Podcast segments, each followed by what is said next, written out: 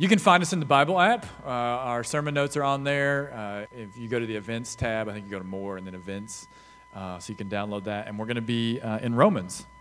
We're in Romans for all of 2019, uh, for most of it. And um, today we're going to be in Romans chapter 1, finishing a series called Set Apart. Uh, a little bit of a spoiler in February, we're going to be doing a series still in Romans entitled Living Lies. And uh, I'm really excited about that. And, uh, it's a great opportunity to, uh, to invite somebody. We're going to spend three weeks uh, talking about this idea of living lies. Um, do we do it? Are we living lies? Uh, and, and what does the Lord have to say about that? So it's going to be good. Um, but uh, in Set Apart, what we've been doing is really setting the stage. We've been talking about, as a church, what we feel He is calling us to and who He's calling us to be. And so uh, we started in the first verse, right? Uh, over there on the board, and it kind of uh, set, set apart for us what we want to be and do in 2019. We want to be servants, we want to identify our calling, and we want to live set apart. And now we've been talking about what that means. Uh, last week we talked about how do we do that, and we realized that it's only in community with one another, right? It's, it's a y'all type of thing to be set apart. And today, uh, we're going to finish this series by talking about why we are set apart by the Lord and what impact that should have on how we live out our daily lives. So, uh, Romans 1 13 through 15. If you've got it there on your phone or uh, we've got it on the screen, just a couple of verses, and then I want to pray for our time in the Word. It says, Now I don't want you to be unaware, brothers and sisters, that I often planned to come to you, but was prevented until now in order that I might have a fruitful ministry among you, just as I have had among the rest of the Gentiles. I am obligated both to Greeks and barbarians, both to the wise and the foolish, and so I am also eager to preach the gospel to you who are in Rome. Pray with me.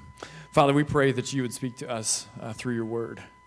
It is without error, it's uh, for all time. And so we are grateful for it, and we pray that we would be transformed by it through your Holy Spirit teaching us today. May we hear about your Son Jesus and what he has done for us with, with uh, all generosity. It's in his name we pray. Amen. I have a dream, said Martin Luther King, that one day this nation will rise up and live out the true meaning of its creed. We hold these truths to be self evident that all men are created equal. I have a dream that one day on the red hills of Georgia, the sons of former slaves and the sons of former slave owners will be able to sit down together at the table of brotherhood. I have a dream that one day, even the state of Mississippi, a state sweltering with the heat of injustice, sweltering with the heat of oppression, will be transformed into an oasis of freedom and justice. I have a dream that my four little children will one day live in a nation where they will not be judged by the color of their skin, but by the content of their character. I have a dream today.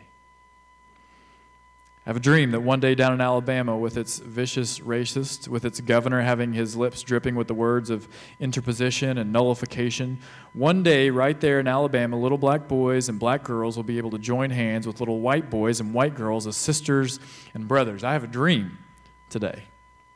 I have a dream that one day every valley shall be exalted, every hill and mountain shall be made low, the rough places will be made plain, and the crooked places will be made straight. And the glory of the Lord shall be revealed, and all flesh, all flesh, shall see it together. Martin Luther King Jr. did something in that speech that is invaluable to our country. He gave a vision to chase after. He helped people see where they needed to be going. And as we uh, get into this passage today, we're going to to understand the value of, of knowing where we're going and why we're going there. Reading some of these lines from his speech that day uh, bring us both hope because we've seen some of those things come to reality, and at the same time, reminders that we have such a long way to go. It's convicting for me that in some ways, I can see those things becoming reality in my life, and in other ways, I have not worked hard enough for them. it's easy to lose sight of why we want to live lives that are set apart. Right? This idea of being set apart, of being made holy, of, of living a life that's different because of what Christ has done for us and how he has set us apart. It's so easy to lose sight of why we would want that kind of life. And when we lose sight of that, it becomes almost this legalistic weight and burden. But when we get back to the true why and we understand why Christ has set us apart, it makes all the difference in the world. Just as it does to return to visionary speeches like Martin Luther King Jr.'s. In 1952, there was a woman, her, her name was Florence Chadwick, and she attempted to swim the 26 miles between Catalina Island and the California coastline. And as she began that journey, she was flanked by small boats that were watching for sharks, and they were prepared to help her if she got hurt or if she grew tired. 26 miles. After about 15 hours of swimming, I mean, I can't even watch Netflix for 15 hours. She's swimming for 15 hours. A thick fog set in. And she began to doubt her ability. And she told her mother, who was in one of the boats, that she did not think that she could make it. And so she swam for another hour after thinking that she couldn't make it. She's up to 16. And after that hour, she asked to be pulled out of the water, and she was unable to see the coastline due to the fog that had set in. When she crawled in the boat, she found out that she had stopped swimming just one mile away from her destination. Two months later, she tried again. Same thick fog set in, but she succeeded in reaching Catalina. When asked what the difference was, she said, I kept a mental image of the shoreline in my mind while I swam. And she later would swim that Catalina Channel on two additional occasions. You see, when we lose sight of why we're set apart, when, when we lose sight of our purpose in being set apart for the Lord, it becomes so much easier to quit. It becomes so much easier to throw the in or to think that these things are unachievable. And that's the very spirit that Paul is, is finishing this introduction to Romans with, right? Verse 13. Now, I don't want you to be, what's it say, unaware. I don't want you to forget. I don't, I don't want you to be unaware of why we have this beautiful gospel that's changed our lives and set us apart for something different. He doesn't want the Romans to lose sight of that. And so he doesn't want them to forget what it looks like to live lives that are different and holy. He's been kept from coming to them, he writes. It's taken longer than expected. And when that happens, he's afraid that they may have given up on this thing called the gospel, the good news of Jesus Christ. Uh, in the movie Castaway, we have familiarity with that? Okay, a little bit. This side of the room has seen it, this side, we'll see. Tom Hanks, right? Tom Hanks is the star of the movie. He is the victim of a plane crash, and he ends up on a deserted island with a volleyball friend named Wilson. Wilson is amazing. So, literally, against all odds, basically no odds of him surviving, he survives and is rescued. And if you've watched the movie, it's incredibly like emotional and like like I can't imagine this moment because he returns home and his wife has remarried. Right? And who could have blamed her? It's one of those movies like if you guys if we will actually talk about our emotions and I'm sure the girls are all sobbing at this point, right? But when you think about that moment, like you're like, I, I can't blame her. Like he's been gone for years. I would have gotten remarried too. And then for poor old Tom Hanks, you're like, you survived. And like, you know, get this scene where he's confessing his love to Kelly and she keeps him, you know, going. He remembers his why. And then they come together and like, oh, we can't be together. It's terrible. Everyone had considered him dead. No one expected, to, expected him to return. She had given up hope because she couldn't see his return. It didn't make sense to her. She couldn't keep that mental image of him actually being alive and returning to their home. And so this incredibly crushing scene comes as Hanks settles into the new reality that even though he has been returned to his wife, she will not be returned to him. Church, I want us to, to think about us being the bride of Christ for just a moment in this illustration. We can't give up hoping that Christ will return we can't give up hoping that he's returning to, to restore to himself a, a perfect kingdom. We can't set ourselves apart to, to other good guys, right? Quote unquote. We must wait for Christ alone. Brothers and sisters, as Paul writes to the Romans, we cannot be unaware. We can't lose sight of why we've been set apart. And so the question comes well, what are we unaware of? What, what are our blind spots? What prevents us from being set apart or seeing why we've been set apart? Perhaps we can't see what our life looks like separated from a certain sin. We just can't imagine giving up alcohol. We can't imagine giving up pornography. We can't imagine giving up the lies that we tell to, to keep things going. We can't imagine giving up a certain sin. We can't imagine it. And so we just indulge in it anyway. We can't see what our life would look like if we were more committed to Christ than we were to keeping our kids happy. Think about that tension. We just can't envision the time when, when our kids will be more in love with Christ than they are with their toys or their friends or their parents. And because we can't see what that would look like, we just help them indulge in those good things anyway. We can't see what it would look like for true racial equality to persist throughout every nook and cranny of our country. And so we just settle for justifying our own actions instead of considering that there's still work to be done. We can't see what our life would look like if we were called to go and be a missionary, uh, maybe, maybe here in our community, but maybe farther than that, maybe in a place that the gospel's never been heard. I could never do that. I can't imagine my life looking like that, and so surely that's not for me. It just doesn't make any sense to us. So we find ourselves content to consider all the extra things that we have here in America as blessings from God. We can't see what our life would look like if we worked with the intent to win our coworkers for Christ. Surely those guys and those gals are good enough people that they, they know Jesus. They do enough good things. I'm sure that they are good. I can't imagine risking my professional life to have a conversation about their eternity. So we don't. We play it safe. We don't allow ourselves to be hurt. See, all those little choices that, that happen in our day to day lives, sometimes they blind us from the vision of what it means to be set apart for Christ. They keep us from seeing the end destination and they cause us to settle for something far less than what Christ has imagined. We lose sight of why Christ set our lives apart in the first place. And when we do, it's just not worth fighting for it anymore. And so we give ourselves to other things instead. Many of them good, but none of them Christ. But Paul doesn't end with this idea of just being unaware. He goes on in verse 14, and he says, I am obligated. Obligated. I don't like to be obligated to anything.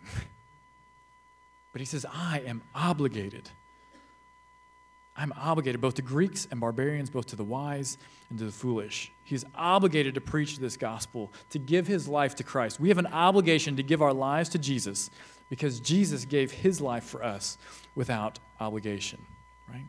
What is it that could make Paul feel so obligated to love and preach to these people, to whoever would come into his path, right? To the Greeks, to the barbarians, to the wise, to the foolish. What is it inside of him that makes him feel obligated to do that? It has to be the fact that Christ had given his life for him without any obligation. There's no other logical explanation. I love this little insight into to Jesus and, and how he processed and thought when he was here with us on earth as 100% God and 100% man. John 12, verses 27 and 28. Jesus is considering the outcome of his life here on earth and he says, Now my soul is troubled. What should I say? Father, save me from this hour? But that's what I that that is why I came to this hour. Father, glorify your name. And then a voice came from heaven, I've glorified it and I will glorify it again. You catch the, the beauty in there? Like there's tension. Jesus is, is troubled inside because this is a this is a hard choice. Do I go to the cross I know that's why I came, but it's going to be so difficult. It's going to be so hard to, to just lay my life down, to set it apart to fulfill this. Maybe I can just ask for something else, right? My soul is troubled, Christ says. And yet, still, he laid his life down. He gave his life without an obligation. He could have snapped his fingers and been saved from it all. And because he gave his life without obligation, we have an obligation to give our lives to Him. Maybe you've seen this uh, short video on Facebook or social media, uh, but check it out, and then I want to make one point about it. I'd seen that a few times, but as I saw it this week and thinking about this week's message and what the text says, it caught me that the hospital sent letters to everyone who received one of her donor, donations, right? And only one, only one responded to that. I cannot imagine if I had been given something from someone else's body, right? Like from a donor, and I got that letter. I cannot imagine saying no. I, I just can't imagine saying no to that. And yet, so many did. But this one man came back to say thank you for the life that he had been given. The God who gave his only son so that you could live, who replaces your old, ugly heart with a new one that is Christ, has asked you to live a life that is set apart. It's his one request of you. Can you say no to him? Can you say no to him? See, we are obligated. We are obligated to give our lives to Christ because Christ gave his life for us without obligation. It's an obligation that we read as Paul writes that extends past nationality or ethnicity or loyalties. Paul says he was obligated to preach to Greek or barbarian. It's, it's a point that he's making about race and language, that the good news of Jesus, it wasn't just for the Jews, it wasn't even just for the Romans. It, it didn't matter if you were a Greek speaker who was part of the most dominating culture of the time or you were considered a barbarian who spoke some tribal language. You were a human being created in the image of God, and Paul was going to share Jesus with you. He was going to share that Jesus died to save you from your sins and restore to you the life he had given to you. Paul's obligation to share the gospel was not bound by his comfort with his own people or people who only spoke his language or people who had the same skin color. It was and is an obligation that extended beyond nationality and ethnicity and the unhealthy loyalties that have grown around those things. But it was an ob- obligation that also extended past education or economics or behavior. Paul continues to say that he preached both to the wise and the foolish. The gospel of Jesus is, is good news to all. Paul didn't go to share the gospel with a certain group of people who really needed it.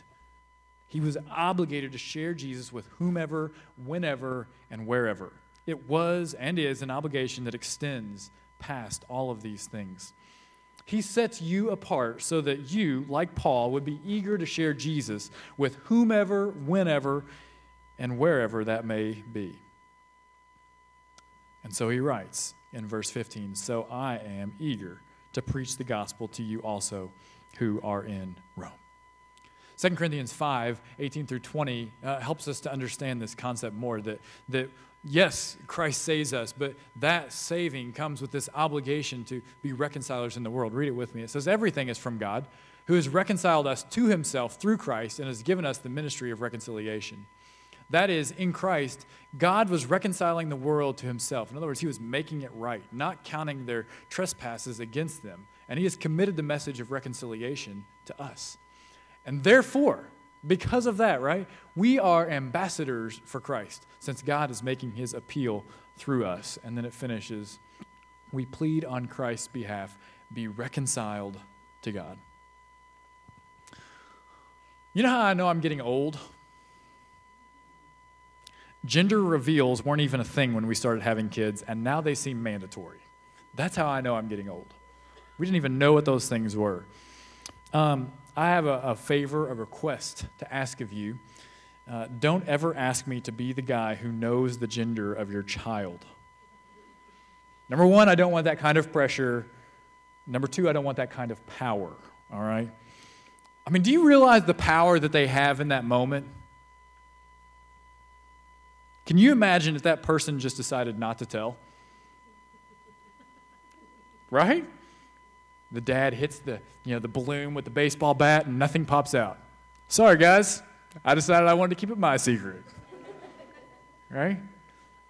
There's a picture. Uh, uh, apparently, there's some fails on this, right? All the balloons pop out of the box, and none of them are pink or blue. I don't, you know, like, can you imagine, like, no balloon, no, like, I don't know, maybe you're shooting, right? And like you shoot and it's supposed to pop out blue or pink and then it's just gray. Like there's a tremendous amount of power that this person has, so please do not give it to me.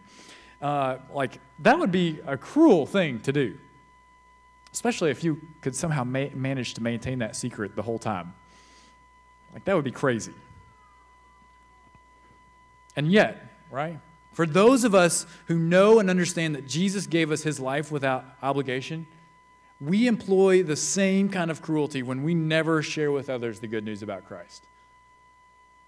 We're holding a secret that is pivotal, instrumental, that gives them life, and we are unwilling to share it when we avoid conversations because we don't want to feel awkward, when we do things we usually wouldn't to better fit in with the crowd, when we choose not to sacrifice any of our hard earned life for the opportunity to tell someone else about Jesus, it's cruel. It's a power play. It's not living a life that is set apart for the gospel. Charles Spurgeon, who is much more eloquent than I, is quoted as saying this If sinners will be damned, at least let them leap to hell over our bodies. And if they perish, let them perish with our arms about their knees, imploring them to stay. Church, if we are to be set apart for Christ, if we are set apart for Christ, then we should be eager to share with Jesus, share Jesus with whomever, wherever, and whenever. I've been so encouraged. Uh, uh, we're doing these listening sessions here at Christ Community to consider and to, to, to place ourselves, as Matt talked about, right? Like in a position of prayer and faith in front of the Lord to, to figure out where we are and where we need to go next. And um, Christine Salmon was in one of those, and, and man, it was so encouraging for me to hear her talk. And one of the things she said, she's like, It is time for me to start investing in others. I need to be making disciples. I'm just not sure I know how to do that, right? Like, I don't know where to start. And the first answer is that it starts with sharing the gospel with someone. Right? It's not necessarily taking about taking someone who knows Jesus and then helping them know him more or better. Sometimes making a disciple starts with sharing Jesus. In fact, it always starts there somehow, some way. But how do we do that? Paul writes in 2 Timothy 4 2, he says, Preach the word, be ready in season and out of season, rebuke, correct, and encourage with great patience and teaching. Right? For many of us, we're just not ready. We don't take the steps to be ready in season and out of season. We're not patient with those who are. So I want to think through just a couple of those things and then give us one really practical next step and then talk about what happens if we all live this life that's set apart. One of the ways, one of the best ways to be ready is to just be thinking about how you would approach a different kind of people I often say there's head people, heart people, and hands people. For our heads people, man, maybe we're just walking them through a gospel presentation. We're working together over time on their questions, their barriers to Christ. We're sitting in the scriptures with them because head people want to, to think through those things. For many of us, there might be heart people in our life who aren't uh, accepting of the Lord. For them, hospitality is such a strong way to share Christ. And as we welcome them into our home and into our lives, we, we get the opportunity to say to them, Christ welcomes you far better than I ever can. He knows what you need far better than I do. Do you want to give him control of your life? Maybe for those hands people, they're like, I just, I got to do something. I got to get my hands dirty. You can begin to tell them the story of how Christ changed your life, and they can see it living in you day by day. Show them how you are different. I want to encourage you as you think about those things and as you think about getting ready in season and out of season. We're going to have an equip class that we do here at Christ Community that starts February 24th. It's going to be on Sunday nights at 5:30. It's going to go for about four weeks. Daniel Bright and myself are going to lead that. And the whole gist of this is to equip you to share the gospel in a multitude of different ways with a, with a lot of different kinds of people to think about how you fit in the story of Christ and how the person that you're trying to reach fits in the story of Christ. So you're going to be able to sign up for that at loveshelbyville.com slash equip. All right. Church, we have to do a better job of being eager to share Jesus with whomever, wherever, and whenever. And if you are not eager to share Jesus with others who are at risk of spending an eternity separated from God, I just ask you can you answer with confidence that you have trusted Jesus as your personal Savior? Because if we're not eager to do that, maybe we don't understand what He did for us. And so I would ask you to consider that today.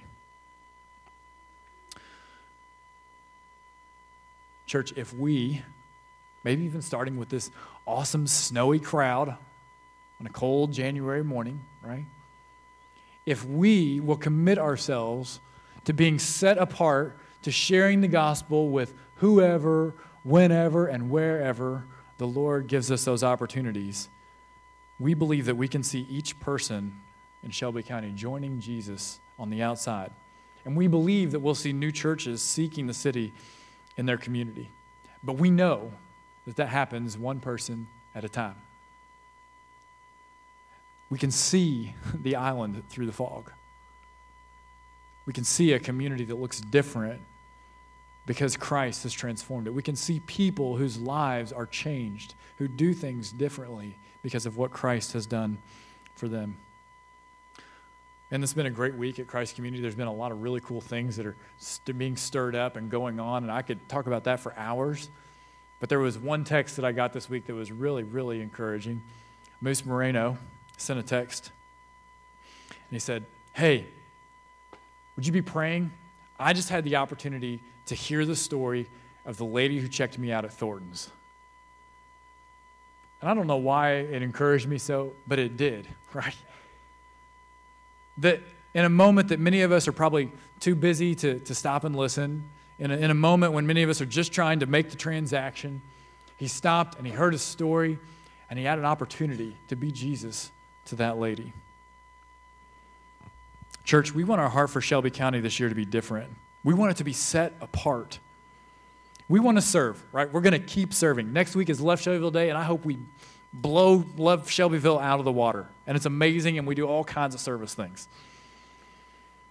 But we don't want to be so cruel as to give people in our community a hand up and not give them the most valuable thing we have, which is the good news of Christ. Because oftentimes, the most tangible thing that we can do in our setting is to invite people to join us at church, right? I know church is not Jesus, but church is the bride of Christ. It starts the conversation. I know that an invitation to church never saved anyone, but the church is the bride. And when you encounter her, you're going to be introduced to her husband, the one and only King Jesus, right? The one that Matt talked about and said, no matter what kind of day or season you're having, he's still the king, and so it's going to be all right. Church, we don't want to lose sight of the shoreline in 2019. When we get to November, December, we don't want to forget that we spent this month in January talking about we want to live lives that are set apart, that are different. We want to live lives that are moving the needle forward for the gospel of Jesus here in Shelby County. And so, I introduce to you the set apart board. We talked and prayed as a staff, and we wanted to set a goal. We wanted to do something to keep this in front of us. So we said, what if we what if we set a goal to invite 10% of Shelby County to join us at church? Doesn't mean that they'd all accept that invitation. But what if we made personal invites to 10% of Shelby County, around 4,500 people in 2019? Like, is that possible? Is that, like, could we do that? So we figured out, we took the, the normal average worship attendance, not the snow day attendance, right? If we count our kids, who are probably better about inviting people to church than we are, it's about one invitation per week. Can you invite one person a week? Surely you have at least one encounter with someone where you have an opportunity to, to invite them into something that is bigger than themselves, that is the bride of Christ, that is the way that God is moving his mission forward in the world. And what I want you to do is every time you do, take one of these rubber bands, put it on nails, right, and fill out this letter. Because we know that Christ has set us apart for something more than ourselves. He's set us apart for more than just a good life and a good house and all those things. He set us apart to share the good news of His Son, Jesus. And as we do that, we're going to fill in the picture of what it looks like for our lives to be set apart. It's amazing what happens when you begin to invest in the lives of others, when you begin to make disciples as we are called to, how God changes you. So we want to encourage you to do that. If you want to take a rubber band with you and put it around your wrist so that you remember, that's fine, but you're accountable. I counted every, I didn't count every single one. There's about 2,000 in there right now. I got to get some more. But each week, as you come in, this board's going to be hanging on the wall, and we want to encourage you to take a rubber band and hang it on there for each person that you've personally invited to church. And let's fill out together this idea of being set apart. Andy Stanley said that there's three knots that you can listen for in a conversation to find an easier way to do that. Listen for, I'm not in church. Listen for, things are not going well and listen for, I am not prepared for. And in those moments, we have an opportunity to say, Why don't you come to church with me? I think you might be able to walk with some people that are in that same place. We want to see each person joining Jesus on the outside. We want to see new churches seeking the city and their community. But in addition to that, we have an obligation to, sh- to give our lives to Jesus because Jesus gave his life for us without obligation.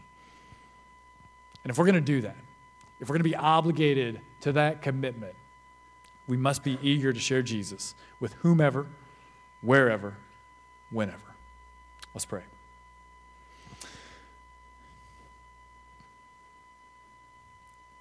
God, we, um, we just pray, as Paul wrote, that we would not be unaware, that we would not lose sight of the mission and the vision that you have called us to.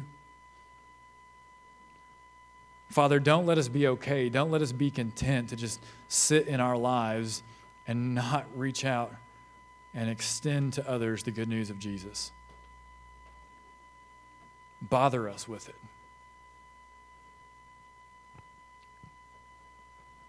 Father, we pray that you would continue to work in our lives, that you would continue to soften our hearts to what you have for us.